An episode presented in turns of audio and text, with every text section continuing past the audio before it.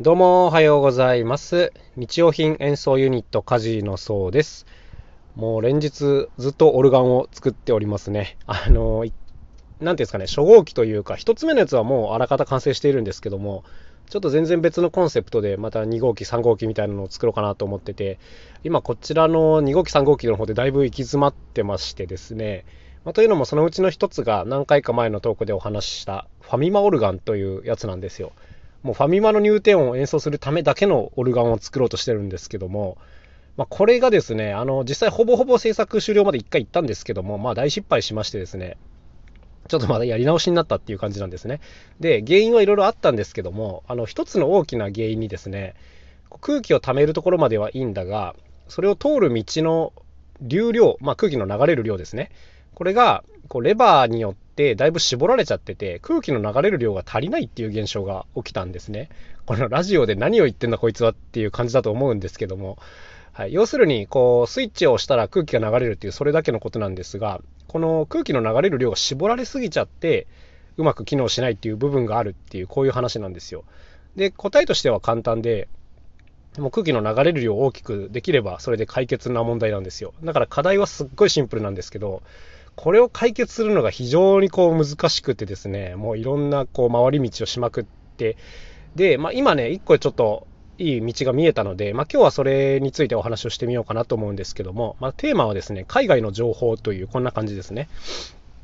まずですね、この空気の流量を増やそうと思っていろいろ試行錯誤したんですけども、あの普段はですね、普通に売ってるレバーを使ってるんですが、このレバーの穴を広げられないかとかね、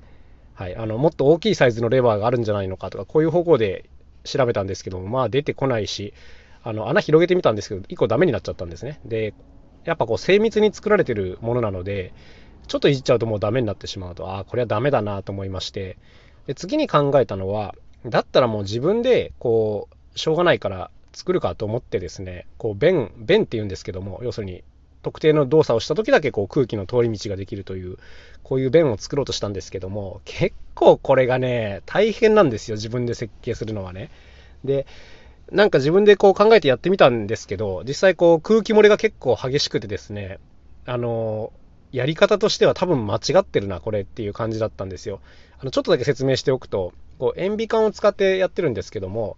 十字型の塩ビ管があるんですね。塩ビ管の接続継ぎ手か。で、これを使って横方向に空気が通り、通るようにしたいと。ってことは縦方向にこうピストン、穴の開いたピストンを作ってあげれば、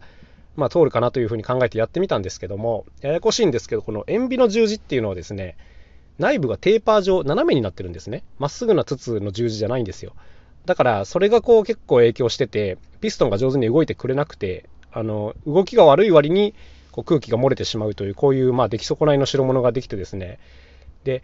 うーん、参ったな、みたいなとこまで行ってたんですよ。で、ふとですね、その時思い出した方がいらっしゃって、その方はですね、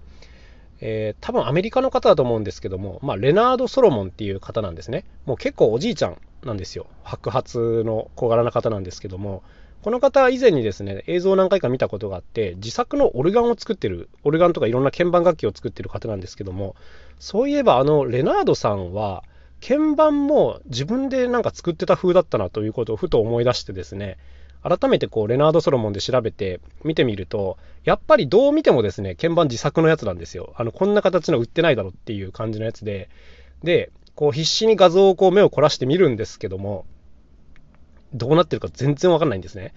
でもちゃんと空気はいい感じに流れてるし、何よりこのタッチがすごく軽そうで、あの、僕が作ったものとはもう運命の差の動きをしてるんですよ。で、やっぱこれはすごくいいな、この動きと思ってですね、こう、調べてたんですけども、やっぱ情報がなかなか出てこない。で、こう、ツイッターとかフェイスブックとかで、このレナード・ソロモンに詳しい方いますかみたいなことを書くんですけど、まあ、いないですよね。それはいないんですよ。こんなマニアックな方が好きな人っていうのは少ないんですけども、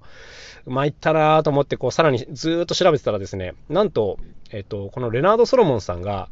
ワイヤードっていう雑誌だと思うんですけど、えっと、インタビューされてる動画が出てきまして、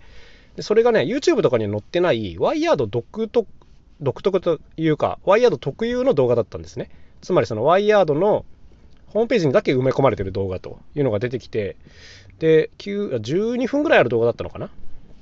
で、あ、これヒントになるかもしれないなと思ってみたらですね、これがもう大当たりでですね、なんとご本人がその鍵盤の仕組みをわざわざこうモデルまで作って解説してるっていうのが出てきたんですよ。呆れるぐらいこう丁寧に解説してくれてる。で、設計図も出てきたりとか。で、こんなんね、僕にとってはもう今まさに求めていた情報がドンピシャで出てきて、で、その仕組みもすごいこう、シンプルで美しいというかね、あの、一回でもトライしたことある人間には、これがどれほど美しいシステムなのかよくわかるっていう、こういう代物になっていて、もう、僕の興奮がピークに達しまして、あの、それが2日前ぐらいなんですけども、もうそれからその鍵盤の仕組みのことしかずっと考えてないですね。もう日常生活がずっと上の空っていう感じなんですけども。はいはいはい。ということで、まあ無事ですね、この情報を手に入れまして、まあ今日はこれから買い出しに行ってそれを実際ちょっと実演してみたりとか、もうレナードさんにちょっと連絡を取ってですね、あの、このシステム使ってみてもいいですかっていうことをやってみようかなと思っているという、そういう段階なんですけども、いやー、はい、すいません、そういう感じなんですね。で、まあ、今回伝えたかったのは、結構こういう海外のところからいい情報が見つかることってよくあるっていう話がしたかったんですよ。っていうのも、まあ、僕こうやって楽器を作る活動をしているんですけども、実際ですね、日本国内だとほぼこの話ができる人っていないんですよ。いないっていうか、いるんだろうけど見つけられないんですよ。ネット上で情報発信をしてる人とかで、こういう人にほとんど巡り合わないので、なかなかこういった時の話ができないんですね。このオルガンを作る時に空気の流量がみたいな話ができる人って多分すごく少なくて、ネット上にはほぼ存在しないっていう話なんですね。まあ、正確に言えばね、そのオルガン職人さんとか、まあそういうところを探せば当然、当然いるとは思うんですけども、なかなか出てこないんですよ。で、じゃあこういう時に海外、まあ特にアメリカなんですけども、探すとですね、いるんですよね。この楽器職人っていうか楽器ビルダーっていうかこういう人が結構な数出てくるんですよ。だから、僕、この手の、なんていうんですかね、創作楽器のことを調べるときに、全然もうね、国内じゃなくて海外の情報をむしろ中心に調べるんですね。あの、この言葉って翻訳したらどうなるかなとかいうのを調べて、もうそれでひたすら検索をかけたりすると。すると、結構出てきます。で、これ本当にね、僕、英語全然得意じゃないんですけど、あの、情報の精度とか数が桁違いなので、